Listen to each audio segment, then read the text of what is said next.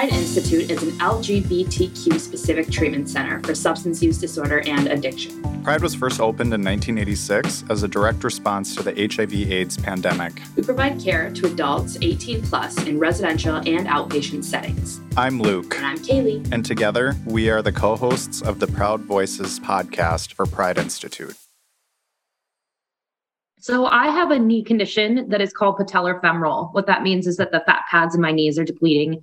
And in twenty fifteen, I went to the movies with my partner at the time. And when I went to stand up at the end, I couldn't put any weight on my right knee. Um, and so it's kind of that classic story of searching for what was wrong. It took me three different orthopedic surgeons to finally figure out what was going on. But in the meantime, my primary um, doctor put me on Percocet. And I already had a prescription for Vicodin for migraines. And so it just cascaded into this thing of, okay, I'm really hurting. I'm going to take two, no three, no four. And then uh, soon enough, I was buying them on the street. Um, I was using, I think by the time I got to Pride's doors in twenty seventeen, between thirty to fifty pills a day. And that was no longer sustaining. My anxiety was out of control. My depression was out of control. Um, getting up and even, you know, brushing my teeth, taking a shower became difficult. And I remember my mom came to visit in June and we went to see my therapist together. And she looked me point blank in the eyes and said, I think my daughter has a problem with pills.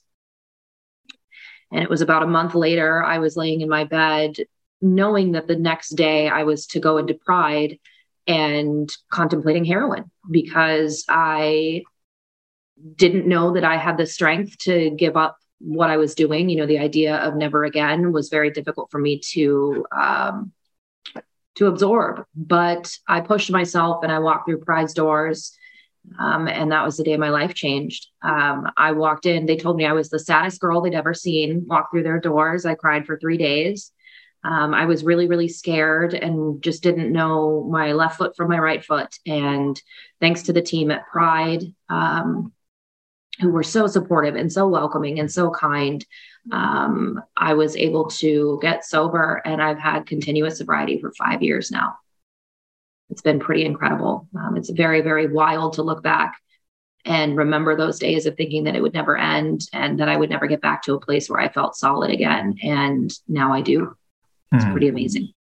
Yeah. Thank you for sharing all of that. Um, I recently just watched the T V series Dopesick, which I don't know if you've watched, heard about, but it is deeply upsetting, um, seeing as though many people's addictions is contrived from trying to go to the doctor to feel better. And then in fact, they leave much worse. Um, so I know there's a lot of different people out there who have a lot of different experiences. And ultimately, I know a lot of people in addiction, they have to like own their own story. They have to own their own flaws. But in this case, and in many people's cases, there is that obvious of like, mm, w- was this necessary? Um, do you feel any kind of anger, resentment? What do you feel about your experience being given handed these drugs from like pharmaceutical companies? You know, it's interesting that you bring up Dopesick, um, Dopesick, and then also Dreamland, which is a book um, that was written about the opiate epidemic, are two things that I have tried to read and, and you know consume for my and, um, memory or for, for my own experience, and I find myself constantly having to put them down. Um, Dopesick, there was a scene where the pharmaceutical company said just double the dose, and then they said our brand new eighty milligram pill, and I burst into tears. And I had to stop. Um, when it comes to resentment, you know, in the beginning of my recovery, I, I had a lot of resentments. I resented, you know, my father for some of the trauma that I had been through as a child, watching my parents get divorced. Um, I resented the doctors, you know, for not knowing better and that it took three different ones to figure out what was wrong with me. And, um, but the most, the, the strongest resentment I grew, honestly, was to myself. I was the one that chose to start taking more pills. I was the one who chose to listen to my doctors because I was raised by doctors. I believe in them. I don't hold my doctor accountable for this. She was just trying to do what, what she thought was right. Um, so ultimately I place the blame on myself, knowing full well that this is a disease and that I couldn't control it, but that I have some control now. Um, but the Dopesick and Dreamland are two things that I very much want to watch and read, but I just, oh, it's just tough. it's tough to read it. And then especially when you think about, you know, all the fentanyl that's out there now. And, you know, if I were to choose to relapse, I, I, I could die, and I should be dead, you know? Um, and so it's a very conscious effort to educate yourself, but to also stay in touch with what feels right inside of yourself. Has visits to the doctor since been different for you, or do you feel pretty at peace with that? I still have tons of trust for my doctors. I believe in them. I know that they know the right course of action for me.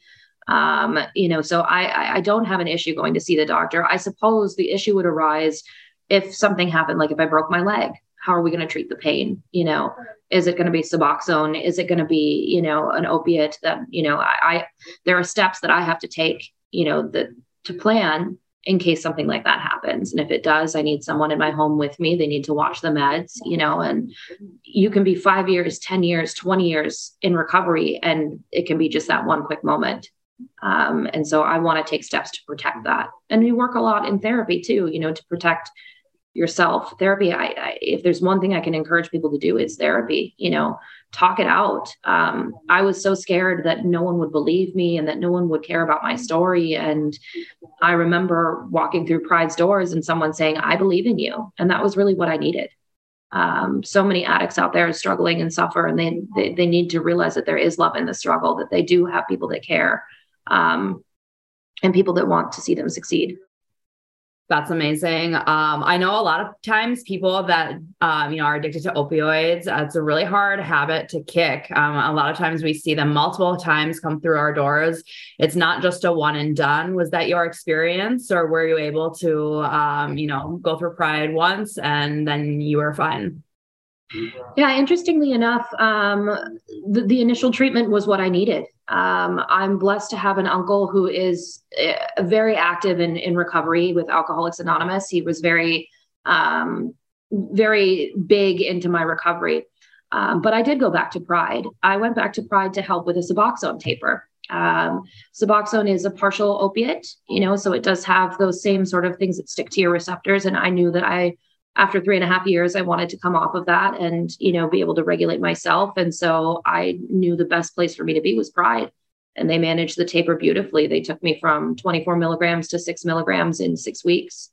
And after that, I was able to come off of the low dose myself. And so Pride really has always been a place that I know that is home. You know, if I'm really, really struggling, if I just can't see in front of me, I know that Pride is there. Um, and I think it's such a phenomenal facility. You know, when I first discovered Pride, people were telling me it had the reputation of being the Hazelden for L G B T Q members. And it, and it truthfully is, but it's not Hazelden, it's Pride. It's its own unique brand of health and healing. And it was instrumental in getting me better, that community, you know, pushing me through. Talk about those first three days, because day one is so hard when you're in treatment. Um, it is not uncommon for somebody to get there and go, I'm going home. Um, what were some skills that you had to develop in those in those early moments of, of treatment? I think the biggest skill was distress tolerance, um, understanding that I was in a really uncomfortable place, but that it was meant to help. And, and I, I wanted to leave. I had phone calls to my mother. I had phone calls to my partner at the time, just, you know, this isn't right. I can do this on my own. Um, I think, to be honest, it was some really frank conversations with my mother that kind of pulled me through. She and I are very, very close. Um, and, and it also fostered some conversations between she and I, because my mom has struggled with alcoholism most of her life. And, you know, recognizing that now here her daughter is repeating the same patterns, I think was an opening for she and I to become closer and to understand each other better. Um, uh, but the first three days are, are very, very tough, because if you've never been to treatment, you're questioning the processes, what's going on, why do I need to be in this place or not? Um, you're coming out of, you know, you're coming out of use. I used twenty pills the day before I came in. So I was exhausted. I was, you know, wanting to just sleep, and they're very big on wanting to get you engaged and into the programming. But I think, you know, ultimately that helps. By the third day, you know, th- and that's what the nurses were telling me, give it three days, give it three days. And by the third day, I felt safe and I felt comfortable, you know, and you get over the things like, oh, like, this isn't my shower, this isn't my bed, like, but you find your ways to be comfortable and you find your community in there. And then it becomes like family. Uh, and it's, it was just, I mean, the things that Pride does, you know, from the, the morning meeting where everyone's together and the evening to come back together again. Um, Pride I L P has been phenomenal for me both times I went. Um, so just knowing that the support is there, that's just so key and was really critical in, in, in me getting a lot better. Jenny, will you speak a little bit about your uh, experience um, tapering off with Suboxone? Was that something you started at Pride? Was that something that you were interested in, or how did you kind of hear about that? And what was that journey like for you? So Suboxone, I'll say this, I, I say this with um, truth, truthful and honestly, uh, Suboxone saved my life. It did. I think that Suboxone being such a newer drug to help people, that there's still not a ton of research showing what long-term effects on Suboxone can do. And I had noticed a very large increase in depression and anxiety, a sort of numbness to the world, no desire to go and, and do things. And that scared me because that, that made me think I could go back to relapse. And so I started researching a little bit. Um, there had been some studies done where Suboxone at such a high dose can cause those types of issues for certain individuals. And I made the decision that I wanted to taper. Um, and I started it with my doctor, but I would struggle with each drop down. My body was still feeling like it needed more. And so in conversations with my doctor, I just said, look, I think I need to go back to Pride and let them manage the taper. I'll be in a medically supervised facility. You know, if I get sick or if I'm this or that, they can take care of it. And we agreed. And it was, it was a good choice, but I went through a lot of different things coming off of that. My knees started to hurt more. I had pretty severe stomach issues. Um, and so my, my case was a little more special than other people that are on Suboxone. Um, but with that being said, I absolutely endorse it. I think that it's one of the safest ways to get off of these heavier things, you know, heroin, fentanyl, um, pain pills, that kind of thing. Um, And going back to Pride was kind of a trip. And it was interesting because a lot of people while I was there thought that I was staff because I knew the lay of the land. I knew the ropes. I was jumping into teach groups and, and lead them. And um, it felt really good. And it, I, it led me to a calling to be a drug and alcohol counselor, which I still would like to finish. Um, I need to intern and then I'm done. Um, and just developed a real passion for people that are in recovery and that are trying just their damnedest to do their best. Um, and that's really all we can do in a given day is just our best. I love that you put it that way, because I think that's the thing that I love about my job most is every time I go into Pride, I am surrounded by thirty to forty people who are actively trying to get better. Um, we are an unlocked facility. So if you are there, it is because you want to be there and you want to improve your lives. And so it's like a really wonderful environment and it's just a really awesome queer space. Um, So I want to ask you, um, as a member of the community, what was it like being at Pride and being in a queer space like that? You know, in twenty seventeen, that was my first real introduction to having a community of, of queer people around me. And I loved it. I, I, I it, it felt like I was in a place where it was safe to be completely me. And up until that time, I hadn't had a lot of experience with the trans community. And I ended up having two trans roommates and just, we all just mutually fell in love with each other, just had so much fun. And, you know, further demonstration of being human is just that, human, um, you know, and Pride really, for the most part, lets you express and be exactly who you want to be. Um, they're open to suggestions, ideas. I mean, we did talent shows. We, you know, did haircut days. We, you know, when I was there in twenty twenty to get off of Suboxone, we were planting a garden. You know, it's just these things that are very life sustaining and very beautiful. Um, you know, people ask me, well, Jenny, what's, what's this cure? Like, how have you stayed sober so long? And to truth be told, it's connection. It's other people, you know, it's them caring and wanting me to succeed and do well that has kept me pushing that much more. And we're so lucky to be here in Minneapolis. A lot of people don't know there's a huge L G B T Q recovery community in Minneapolis. Uh, and then obviously Pride is here as well to support this community. And like Luke said, it's amazing just getting to be around uh, members of our family every single day and be visibly queer in the space that we occupy. Um, speaking of family, you talked a little bit about your mom and your uncle being in uh, recovery. Is that something you watched them struggle with when you were growing up? Both of my uncles. So, so my mom is the middle child of three kids. Both of my uncles are sober. Uh, my mom is not. Um, that is something that, yes, I struggled with quite a bit watching. My, my parents, unfortunately, had a very nasty divorce. My dad was very angry. He had been diagnosed with cancer, was looking for someone to blame. Um, and so I have very early memories of my mom coming home drunk, um, and not knowing, you know, what was going on with her. Um, she was part of a, a kind of a prestigious volunteer group in San Diego called Las Patronas. And they do something every year called the Jewel Ball, where they get together and fundraise and, um, you know, have night of dancing. And I remember it was, she, she went with a date, and the date, and she just got torrentially drunk, and he dropped my mom back off at home. And, um, it, it's, it's very strange to, to be someone who's watched someone struggle with an addiction, to then struggle with an addiction themselves, and to have those conversations. You know, my mom has gotten much better about her drinking now. Um, but, but she's seventy-five, you know, and so conversations around her health and how she's doing and her balance and those types of things can be very difficult to have with someone who feels as though you're attacking their independence. But it was a wake up call for me, and realizing that's why it was so hard for me to accept what other people were saying, is because I felt like it was an attack on my independence. When truthfully, I was doing everything I could to make myself not depend, not, not independent. You know, I was very dependent on others. Um, so it's, it's a very strange, excuse me, sort of full circle moment. Um, but absolutely it impacted me as a kid. Um, you know, and, and certainly my uncles, you know, have given me a lot of strength and courage. My Uncle Bill, especially the oldest, he's, he's been very, very, very supportive. It's been great. You talk about like wanting to get back into the field, and you mentioned you've done a couple different recovery talks yourself for other people. Um, what is it about this shared connection of being a member of this community that, I guess, feeds your soul in this way? It's, it's the connections. It's, it's hearing other people's stories, and, uh, you know, realizing you're not alone in this, um, because depression and anxiety on their own will make you feel like you're the only one. When you add drugs or alcohol into that, it amplifies everything. You know, you think that you're numbing to, to, you know, and that you're quieting it and that you don't have to deal with it again for a while. And that's just not the truth. Once you're sober up, it's still there. Um, I became very passionate, especially in my second stint at Pride, about helping others, because it, I wanted to give back what I had been given.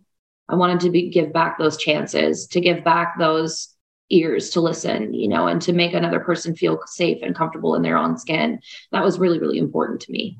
Um, and it still is. And, you know, there's a lot of burnout in the industry. That's, you know, it's a very challenging, very dynamic role to have. Um, you know, and so sometimes I worry I may be too empathetic for it, but um, I also feel like I have a story that's worth sharing. I have a story that's worth relating to and helping other people. And so if I sit here and I don't share that, what, what good is that? You know, it's best to open up, share all of that, and let people see the real you, because I'm living proof that recovery works. And I love that you said that, because there are like no two stronger words in the like English language than me too. And so when you share your story with us, we find tidbits of ourselves in it. And because of that, we're, we also feel like we're not alone. So thank you so much for being so brave today and, and sharing this all with us. Well, I appreciate the invitation. It's been wonderful, you know, and I, I care very much about Pride and its community. I love what you guys are doing for the community as well. You know, in any way I can help, I'm there. Tell us a little bit about where you're at today, um, what sober life looks like, and any, I guess, tidbits, pieces of advice for people out there who are thinking about going into treatment but are too scared. Sure. Well, sober life is great. Um, you know, you you tell yourself, well, I can't have fun without a drink or without drugs. And it's it's not true. I mean, I've laughed harder, I've loved harder, I've learned more about myself in the last five years than I ever did spending two years chasing pills and thinking that that was making me interesting and giving me the courage to, to talk and to be myself, you know. And if you're considering treatment, I know you're scared. I know you are. I, um, I was, I'm there with you, but you will find that you will hit your stride, that you will feel better, that you will come back more confident and feeling like you can take on the challenges of the world. You know, you don't, you don't have to wake up every day with a twenty foot wall you got to climb over. You can lower that wall to about two feet and stomp on it. I think that's a great place to end. Jenny, thank you so much for joining us. Thank you for having me, guys. Really, pleasure. Thank you for joining us on this episode of Proud Voices. You can find us where you find all your favorite podcasts. Don't forget to follow and subscribe. We'll see you next time.